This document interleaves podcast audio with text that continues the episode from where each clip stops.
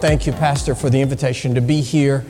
Uh, as always, it's a great honor to be back at Calvary, and it's wonderful to see so many old friends and gain the opportunity to make new friends. Thank you again for the invitation. This, uh, this book, uh, David the Great, is the. Somebody asked me, How long did it take you to write that? The real answer is a lifetime. I have been intrigued, as probably many of you have been, with the complexities of David's life. And I've studied, preached on, taught about, lectured on the life and leadership of King David, probably uh, more than any other topic in Scripture, with the exception of the Lord. He uh, is just a fascinating character. I wanted to write a book that was different from any other book I've ever written this book has a slightly different style than I've, I've ever written before. I wanted to reach two reading publics, markets that are not easily reached with contemporary Christian books. Women, m- women are who buy books. All publishers know that. Women's topics by women writers. But there are two groups that all Christian publishers strive to reach. And one of those is men. I wanted to reach male readers. And this book has taken off with male readers. I'm, I'm absolutely thrilled with that. And why not? David was a man's man. This, David was a, a warrior's warrior. And he's a, a tough guy, a man's man. This is a guy you want to take deer hunting with you.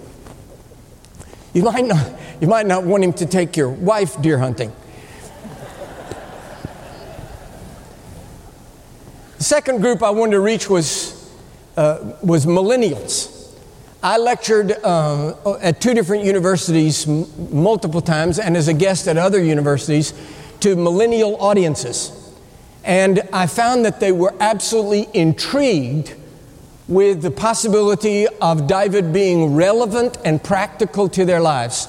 So I tried to write a book in such a way that it is relevant, practical, and, and digestible. I'm not talking about dumbing it down. I'm talking about making it accessible. People think that millennials don't read. That's not true. They just read differently. And so I, have tried to write that book, and it seems to have worked with both of those. I hope it will work with you. One precious lady at the last church where I was bought uh, 10 cases. I said, May God bless your house. But why? Why are you buying 10 cases? She said to her husband, her son was a staff sergeant, and she said, I'm buying a book for every man in his unit. Uh, another man bought for all the policemen in his community, uh, cases of them. And so I'm, I'm delighted with those kinds of things.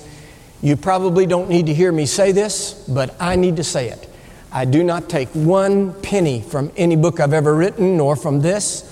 Uh, all of the proceeds, any place I speak, love offering, honoraria, all book sales, product sales, there's no smoke and mirrors here. It all goes 100% to foreign missions. So I hope you'll go out to the book table and spend yourself into bankruptcy. Mortgage your house. If you have your Bibles now, if you'll take those and turn to 1 Samuel chapter 13.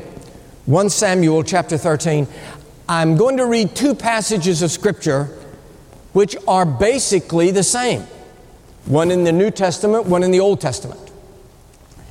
Now, when God repeats Himself across the expanse of the two covenants, it means that you should pay attention. Why is this said yet again? So 1 Samuel chapter 13, Samuel the prophet is speaking to Saul David's father in law and predecessor. Samuel says to Saul, But now thy kingdom shall not continue. The Lord hath sought him a man after his own heart.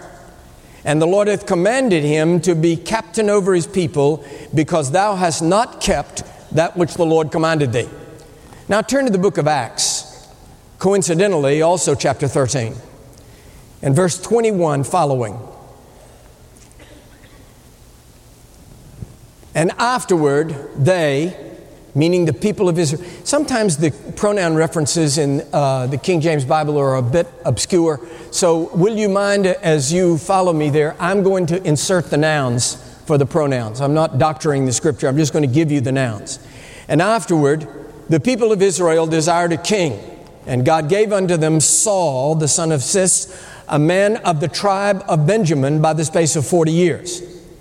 And when God had removed Saul, God raised up unto the people of Israel David to be their king, to whom also, this is important, look at this one, to whom also God gave testimony and said, I have found David, the son of Jesse, a man after mine own heart, which shall fulfill all my will. Of this man's seed, springing from David's DNA, of this man's seed hath God, according to his promise, raised unto Israel a Savior, Jesus. Put your hands on your Bible, if you will, and let's pray together. Padre glorioso, te damos gracias por tu presencia con nosotros en esta mañana. Gracias por tu gracia y por tu amor precioso. Ayúdame, por favor. Lléname con tu Espíritu Santo y úsame a su gloria si es posible y glorifica tu nombre en este mensaje. Lord, we praise you. We thank you. I yield myself to you as fully as I know how to do, and I'm asking you to do all the rest. Rush in over the threshold of our souls and speak to us by your might in the inner person of everyone here. In the mighty name, Jesus, the strong Son of God. Amen. Amen and amen. I was in uh, Tiberias in Israel uh, working on this manuscript, as a matter of fact. I was sitting at an outdoor concrete picnic table right by the lake, the Sea of Galilee, as we call it, and I was paying attention to the manuscript and not watching. Uh, an Israeli woman walked up to the other side of the table, and when I looked up, she spoke to me first in Hebrew, and I, I said, Ma'am, I'm, I'm an American. You'll have to switch to English if you speak English. And she said, Yeah, oh, yeah, yeah. She said, What are you doing? I said, I'm writing a book. She said, What about? I said, uh, David. I'm in Israel speaking to an Israeli woman. I said, David. She said, David who? I said, Well, actually, King David. king David, you're king. She stepped back like I had touched her with a cattle prod and got a horrible look on her face and she said, Why? Why would you write a book about that bloody man? And she turned around and stormed off. And I thought to myself, what manner of man is this that 3,000 years after his death can still make a woman that angry?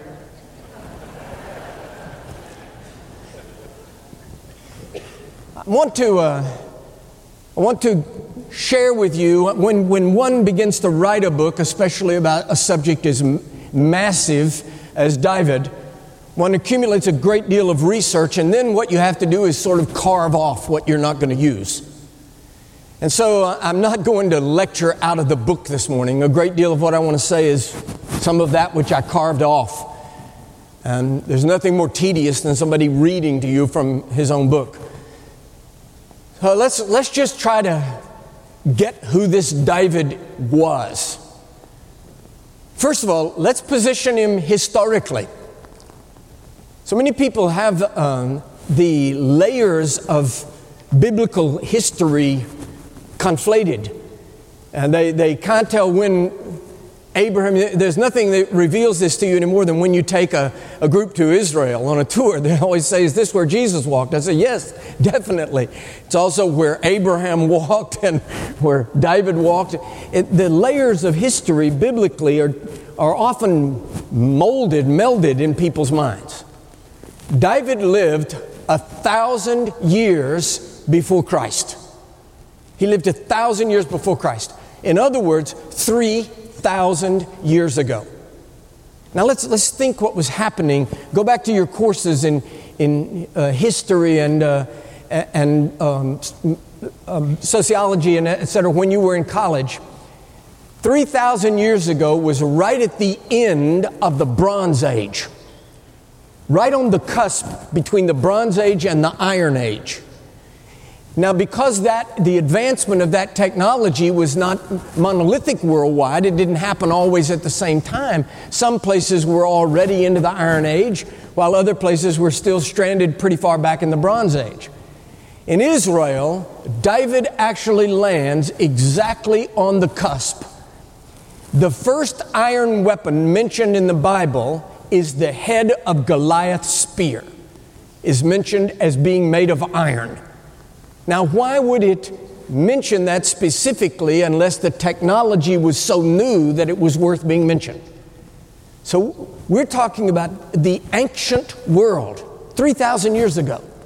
So, when we think about King David and David's palace and things like that, you can't think about Queen Elizabeth. You can't think about, uh, about Buckingham Palace. David was really more of, the, uh, of um, a Bronze Age warlord. I was uh, lecturing at a certain university on David, and when I got finished, I took some questions. Uh, speakers that are more confident than I am call these sessions Q&A, but that presupposes that you will actually have answers. So I tend to call them Q and R. I only promise to respond. But my first question was a young boy, young college student right in the front. He raised his hand and he said, Dr. Rutland, I have a question. He said, I know that David was one of the greatest Christians that ever lived, but here's my question. I said, wait a minute. Wait a minute. Let's deal with that first. I said, first of all, David was not one of the greatest Christians that ever lived. He was not a Christian. It's really hard to be a Christian a thousand years before Christ. David was a Jewish warlord who lived his entire life in an extremely violent epoch of human history conquest, reconquest, war, fighting, violence. David was, was, a, was a man who lived in a Bronze Age world of constant violence. Therefore, we cannot look back on the life of David and project onto him our 21st century Christian or even Judeo Christian values. For example, David was a polygamist on a pretty impressive scale. He had many wives and concubines. That doesn't make any sense to us. We know that God's plan is one man and one woman. We know that God had revealed that from the Garden of Eden. But as as the, the people of God in the Old Testament work their way through the unfolding revelation of who God is, there are often these phases where things like that go. David was a polygamist. But we, we have to understand who he was in the era in which he lived. He was an, an emperor, a warrior king who was expected to have a harem. And he did, a pretty, pretty sizable group of women that were all his. Women who were his wives and his concubines. So it, it jangles our nerves. We see this, um, we see this little cute little David. Anybody here old enough? I'm probably nobody in the house as old as I am, but does anybody old enough to remember uh, Sunday school felt boards? You raise your hand if you remember that. Three, and the rest of you are liars. Um, yeah, you remember the felt board in Sunday school, and David uh, was always the cute little curly haired kid with the slingshot and put him up on the felt board, and there was the massive giant Goliath.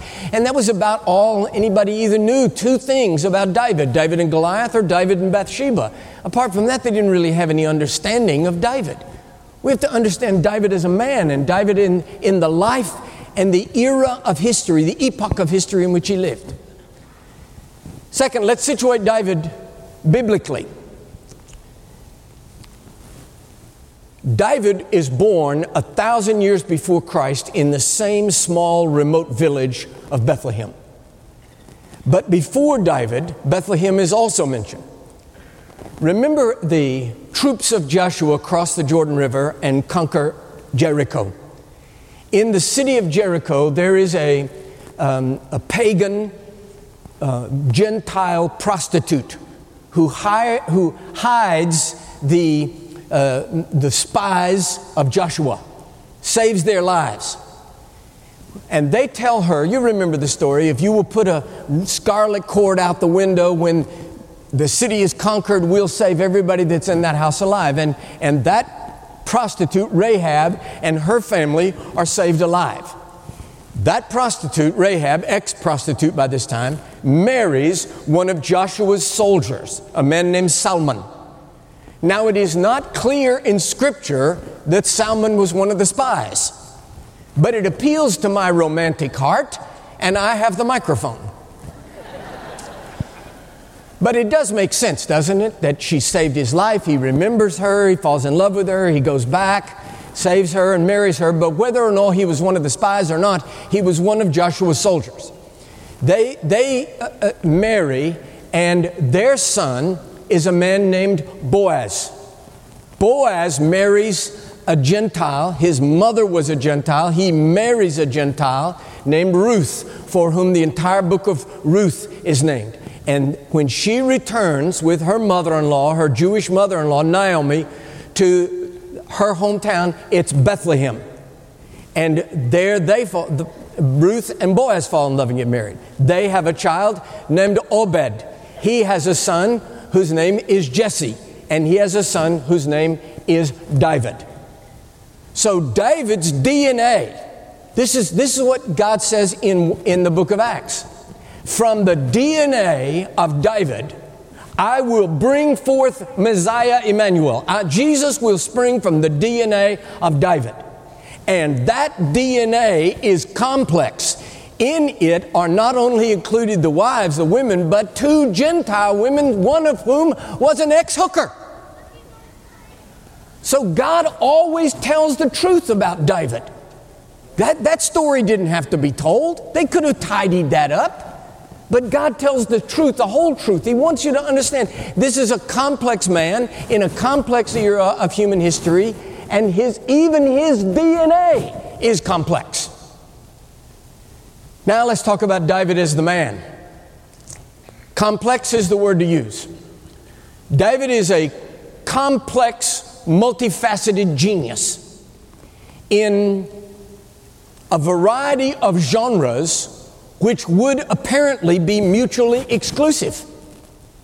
First of all, David is a genius at war, he's a genius at killing. His first dramatic appearance in Scripture is killing a man.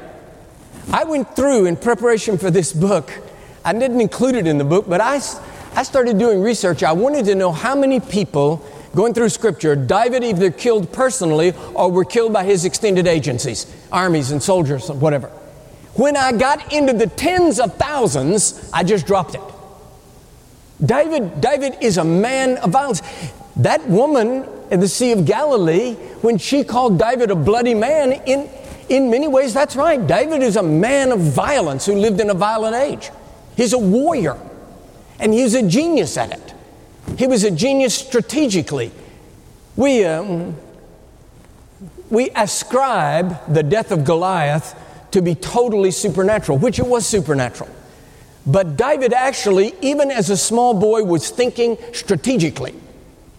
Goliath, we are told, had a man who carried a, a, a shield. And that shield was so big that one man just carried it and stood in front of Goliath. In other words, all Goliath had to do was stand behind that shield, and David's stones would have just bounced off. David knew what I've got to do is get this guy out from behind his shield. So David starts all this trash talk. It's like he's on a basketball court somewhere and he's just lacing into Goliath till he gets him so angry, he rushes out from behind the shield and then David drops him with a stone. He thinks strategically. There are multiple battles in David's life that are basically impossible to win. Certainly, the supernatural hand of God is upon him. But twice in the valley of Rephaim, David wins over massively larger armies than his because he thought and responded to God's direction and guidance strategically. David was a, a supreme warrior. But how can that guy, with blood to his elbows, turn around and write heart-rending poetry that is still beloved and memorized and translated into thousands of languages 3,000 years after his death. How can a man who has spent his life killing write the 23rd Psalm, which is the most frequently memorized and quoted passage of Scripture in two major, langu- two major religions of the world? How can that man then be a warrior and a poet? He was also a, a musician. There is no indication in Scripture, you cannot prove a negative, but there's no indication in Scripture that anybody in David's family, anybody else in David's family was musical. He was a, he was a child prodigy. They sent this little boy into the pasture to tend the sheep, and he came back playing the guitar like Johnny B. Goode. They've got now all of a sudden they've got Chuck Berry in the house, and he's writing his own music and singing songs. David won the Israeli version of The Voice.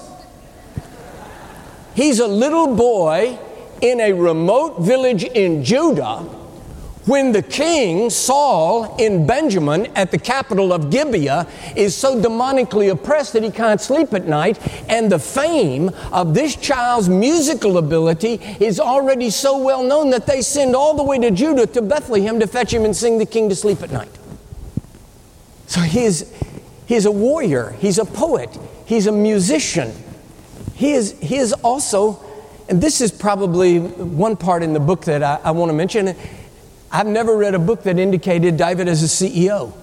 David was a fantastic CEO, a leader. Near the end of his life, David restructured the entire federal bureaucracy of Israel in preparation for the next king. Then David restructured the worship and religious uh, liturgical bureaucracy. And then David mounted a capital campaign. And when you read the capital campaign, it is the, it is the perfect model of a modern capital campaign. Lead gifts, top tier, second tier, third tier, all the way through. And it was modestly successful. Modestly successful. Um, economists who claim to know these things, and we have to take their word for it, say that if you take all the money that David raised in his capital campaign and translate it into modern American currency, that David raised $56 billion. 56 billion. Every time I say that, I see pastors all over the world say, Praise God. $56 billion. Then he arranged for the architectural plans for the temple. He certified them. He warehoused the material for the temple so that when Solomon came to the throne, all he had to do was use the material that David had warehoused, use the architectural plans that David had certified, and spend the money that David had raised. And David did all that knowing that his name would never be out front. It was never going to be called David's temple. He prepared the whole thing, restructured the government, restructured the religious bureaucracy, raised the money, warehoused the material, knowing that it would always be called Solomon's temple. That's, that's quintessential leadership at its best in, in the role of a CEO. So, what do we say about this guy? What do, what do we say about him? The complexity of his life, the complexity of his character. First of all, let's deal with this. Everybody knows the story of David and Bathsheba. There are people that know the phrase David and Bathsheba and they don't even know what's in the Bible. They think it's Shakespeare. David, David was like so many giants, intellectually and, and leadership wise. He was like the girl with the curl in the middle of his forehead. When he was good, he was very good, and when he was bad, he was horrid. David's sin with Bathsheba is, is horrible. It was horrible. Adultery, not just adultery, but adultery with the wife of one of his most trusted generals, a faithful, loyal, good man, Uriah the Hittite, who served David and was in many respects a better man than David. So we know the story. David steps out on his balcony. I, I hardly need to repeat it for you. There's this beautiful woman bathing naked in the moonlight. David summons her to his house and sleeps with her, seduces her. It is a classic case of the exploitation of power and fame over a poor and vulnerable housewife, seduces her, and in that night impregnates her. She sends him an email a couple of weeks later. Says, Hey, I seem to be pregnant. So David summons her husband home from the battlefield, Uriah, believing, assuming that, of course, while he's home, he will go spend the night with his wife, and David can palm his baby off on his friend. But Uriah, as I said, is a better man than David. Uriah says, Your Majesty, I can't, I can't go sleep in a warm bed with my wife. My soldiers are in the field. They're sleeping in bedrolls in the desert. I, I can't go spend the night with my wife. But he says, I'm here in Jerusalem. I can serve one useful purpose. Let me lie down outside your door, and I'll be your personal security guard for tonight. What a guy. Que hombre. David rewards him by murdering him. And then waits as long as he can wait, marries Bathsheba, and the country blinks. Nobody wants a scandal. They're willing to let it go. The baby is born. Everybody celebrates. It looks like the whole thing is under the carpet. It's finished. And then this little prophet, not Samuel, but Nathan, this feisty little guy comes into the courtroom and accuses David publicly, not private. This is not a private meeting. He confronts him in front of the court, the open, all everybody's there, all the lords and ladies and the knights, everybody's there. Tells David this cockamamie story about the rich man who killed the poor man's lamb and ate it and all that kind of thing. David is outraged. Oh, he says, this man deserves to die. Nathan says, You're right, he deserves to die. You're the man. You are the man. that's, a, that's a pretty powerful moment. Nathan says, I know what you did. God revealed everything to me. God revealed to me about sleeping with Bathsheba. God revealed to me about the murder of Hittite, of, of Uriah the Hittite. I know everything that you did. The air all goes out of the room. Do you remember, David, this is not some kind of a democracy. David's an emperor. All David has to do is snap his fingers and somebody would take that prophet's head off. Probably Joab. David's right hand man is his kinsman, Joab. This is a very lethal dude. He would kill you. This guy will bust a cap in you for a quarter. All David has to do is just do like that, and Joab would gut him. Instead, David says, He's right. I did it all. Whew. That's, that's the complexity of David. On the one hand, adultery and murder. On the other hand, a public confession, repentance. The baby dies. Nathan says the baby's going to die. David fasts, he prays, everything else. The baby dies. And David still married now to Bathsheba, moves on with his life. Country's ready to forget. And David, who writes music, not only sings and plays, but he's also a composer and a poet. He calls uh, Asaph, the chief musician, over to the palace and he says, Look, I wrote this new, new song here and I, I want you to sing it on Shabbat at the tabernacle. Asaph begins to read it and his hands start to shake. And he says, Your Majesty, please let's don't read this. Don't sing this. Don't do this. He says, Look at this language, Your Majesty. In sin as my mother conceived me, and in iniquity was I born. That which I've done, that's the evil that I've committed in thy sight, is ever before me. I can't quit thinking about it. He says, Your Majesty, people are going to think this is. Let me be frank with you, sir people are going to think this is about Bathsheba. Everybody wants to forget it. Let's not dredge it up. People are going to think this poem's about Bathsheba. David says it's about Bathsheba. He says, Give it to me. And David writes the superscription above his own poem, a psalm of David when he went in unto Bathsheba. He says, I don't want it ever forgotten.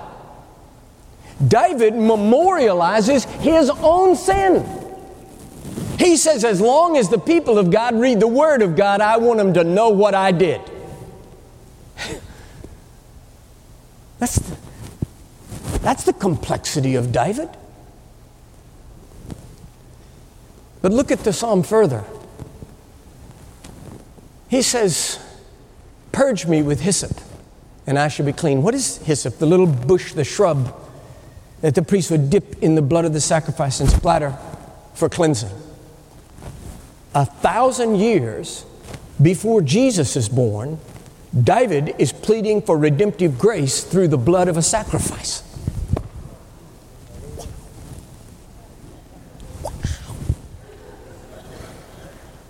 Does he stop there? He does not stop there. Then he says, Cleanse me inside, create a new heart in me. Take not thy Holy Spirit from me. A thousand years before Paul the Apostle explores the nuances of Trinitarian theology in one poem, David is dealing with forgiveness, the fatherhood of God, and the sanctifying grace of the Holy Spirit.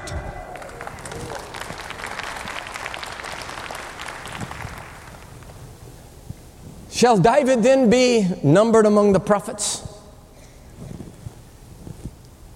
We are left with this conundrum. It is the, it is the question that everybody has. All of the great and admirable characters of the Bible, you, you want a real pure hero, it's Joseph, Daniel. Why, what? Why would God say, not once, but twice, once in the Old Testament and once in the New Testament, a man after mine own heart? We might excuse Samuel. Samuel says it before we actually meet David. God has chosen a man after his own heart. He's speaking in the third person of someone. But St. Paul says it a thousand years after the death of David when we know everything his sin with Bathsheba the destructiveness of it. Listen, the sin with Bathsheba is not even nearly the most destructive sin that David committed. Everybody knows David and Bathsheba, but David, only two people died. The nation was hurt and wounded and confused and scandalized, but only two people died Uriah and the baby. But David, David called for a census that was forbidden he did it anyway because he was proud and arrogant and egocentric and he called for the census. And as a result of that, God punished Israel and 70,000 people died. 70,000 people died. That's a, dist- that's a pretty destructive sin. And still, looking back on all that, St. Paul says, God testifies of this man. He is a man after mine own heart. So we are left with this question Why would David be called a man after mine own heart? I don't know that I can resolve that for anybody else. Let me give you the image that comes to me. David is like one of those powerful running backs who comes through and gets into the deep secondary, and he comes at you all helmet and knees and power. Okay, you may bring him down. You can bring him down, but he's going to fall forward for three and a half yards. And not only that, you know you've only got him down temporarily. He's going to get up and come at you again and again and again because his mind is so fastened on that end zone, so fixed on the goal line that all you can do is delay him, but you know you can't stop him.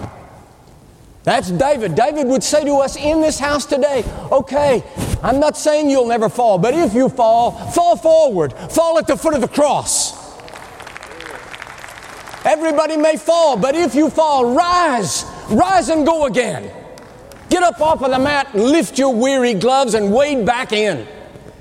That's, that's David. That's, that's the man after, in pursuit of God's own heart.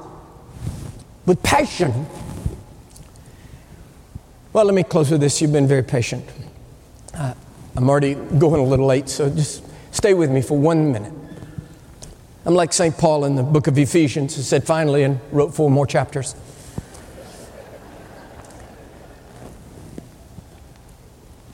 So, what, What do we say about this man?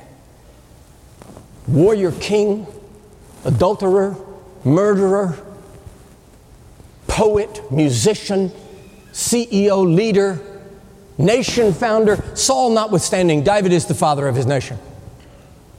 He is certainly the founder of Jerusalem. So, what do we, what do we say? Is David also a prophet? In Psalm 22, not David's most famous psalm, 23 is his most famous, 51 would be next. But in Psalm 22, David describes in graphic detail the nightmare of death by crucifixion. He describes what it would be like to hang there naked and you're even so so beaten that the, the bones in your body show. He says, even my bones show. He describes the thirst. The roof, my tongue cleaves to the roof of my mouth. Do you remember on the cross that Jesus cried out, I thirst? He even, he even says, They have pierced my hands and my feet. You know what I think? When he took that psalm to Asaph and he said, Sing this one. I think Asaph read it and he said, Okay. Your Majesty, I got to tell you, I don't even know what this is about. You know what I think David said? I don't either. I just know that when I was writing this, it was pouring through me. Just sing it. He even describes in Psalm 22, he says, They shall cast lots for my garments.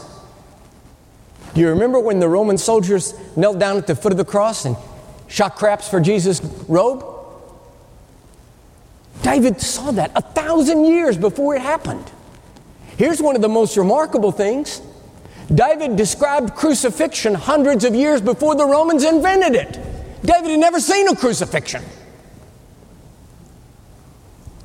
What we might say, and I think it has some weight, is we are looking back through the cross and we are projecting that description on Psalm 22. It's not really about the cross that we, we're looking from our Christian perspective on the cross and projecting back onto Psalm 22. And I see the validity of that argument, except for one thing. As Christ died, he cried out from the cross in Hebrew, Eli, Eli lama sabachthani. My God, my God, why hast thou forsaken me? which is verse 1 of Psalm 22. When you are dying in unspeakable agony, naked on a cross, you're not hanging there thinking at a cognitive level, what could I say here that would validate King David? That flows up out of the reality of the moment and the God that is within you. From the cross of Calvary, the Messiah, a thousand years after David's death, validates David as a prophetic word. What manner of man is this? David was complicated, complex, deeply flawed, a genius, and a man after God's own heart. When we approach the life of King David, we are actually approaching one of the critical figures in all of biblical history. He stands as a fulcrum. And God says, Messiah will come from this complicated, flawed man. If you hear all this and you read the book, which I hope you will, and your only thought is what a great man David was, then I failed. If you hear what I say today and you say what a great man David was, this sermon was a failure. But if you hear all this and you say, if God can use a person so deeply flawed as David, he can use even me. If you say what a great man David was, that's fine. But if you say what a great God was the God of King David, then blessed be the name of the Lord. Thank you for listening. We hope you've been blessed by the ministry of Calvary Orlando. We invite you to join us in person at Calvary Orlando for one of our Sunday morning worship experiences each Sunday at 10:30 a.m. To find out more about Calvary, please visit our website at calvaryorlando.org. Here you can find our latest events and ministry opportunities. Thanks for listening, and God bless.